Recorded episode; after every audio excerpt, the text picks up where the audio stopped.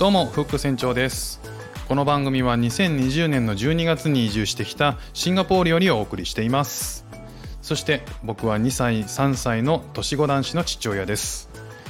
夫婦それぞれがやりたいことをし続けるために我が家では共働きかつ家事育児はもちろん夫婦が50-50のバランスで取り組んでおります。家族子育て仕事趣味などなど全部大事にする欲張りライフスタイルを実現するべく試行錯誤四苦八苦しております。そんな経験をもとにこの番組では気づきや生活のアイデア悩んだこと考え方などなどをお伝えしていきますので少しでもリスナーさんの役に立てれば嬉しいです。どうぞお楽しみください。1月の10日日曜日、えー、シンガポールは今、え、7時54分ですね、えー、日本と1時間差なので今日本は8時54分、えシンガポールの気温は今24度です。少し肌寒いですかね。シンガポールは、え今2月の中旬ぐらいまで雨季ということなんですけどもえー、雨が降っていて日差しが強くない日っていうのは比較的涼しい、えー、状態がだいたい25度とか24度ぐらいという風になっています、えー、東京は今日は、え4度ですね、え今4度です、え少し昨日よりは暖かいんでしょうけれどもまあ2度ぐらいなので、え引き続き、え肌寒いというか、え寒い気温が続いているということなので、えー、お体に、えー、気をつけて暖かくしてくださいね、えー、今日お話ししたいのは、え最近少しずつライブもしてみるようになった、え私フック船長なんですけれどもですね、えライブに緊張するなら慣れるまでは外の方がいいよなぁと思ったという話ですね、え環境ってすごく大事だなぁと最近思っています、ライブがね、え、緊張して始められない人っていうのも多いんじゃないかなと思うんですけれども、家にいて、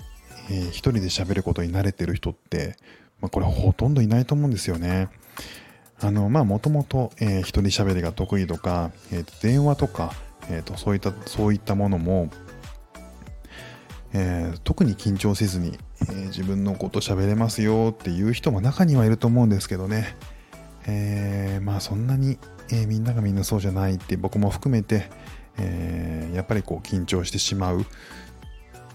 タイプなのでましてやね、えーと、電話とかだったらねで電話の相手がいるのでその相手との、えー、掛け合いの中でのね相乗効果で、えー、自然とこう話題が出てきたりとかあの声が明るくなって笑いもね、えーと、双方で生まれたりとかするんで、えー、自然とねそういった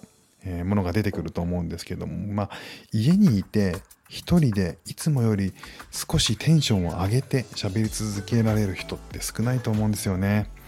で、そんな時はですね、環境を変えるといいなと思いました。えー、外に出ましょう。散歩ってすごい気持ちいいじゃないですか。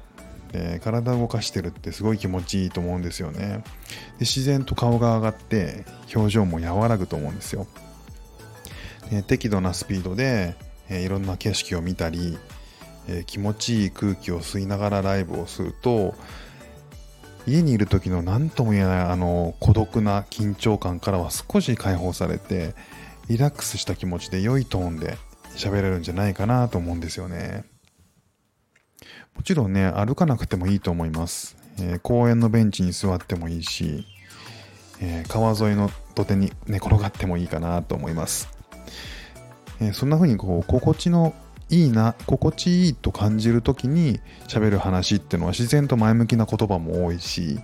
えー、声も明るくて弾んでって、えー、聞いてる側にとってもねなんか心地よいものになるんじゃないかなと思ってるんですよね。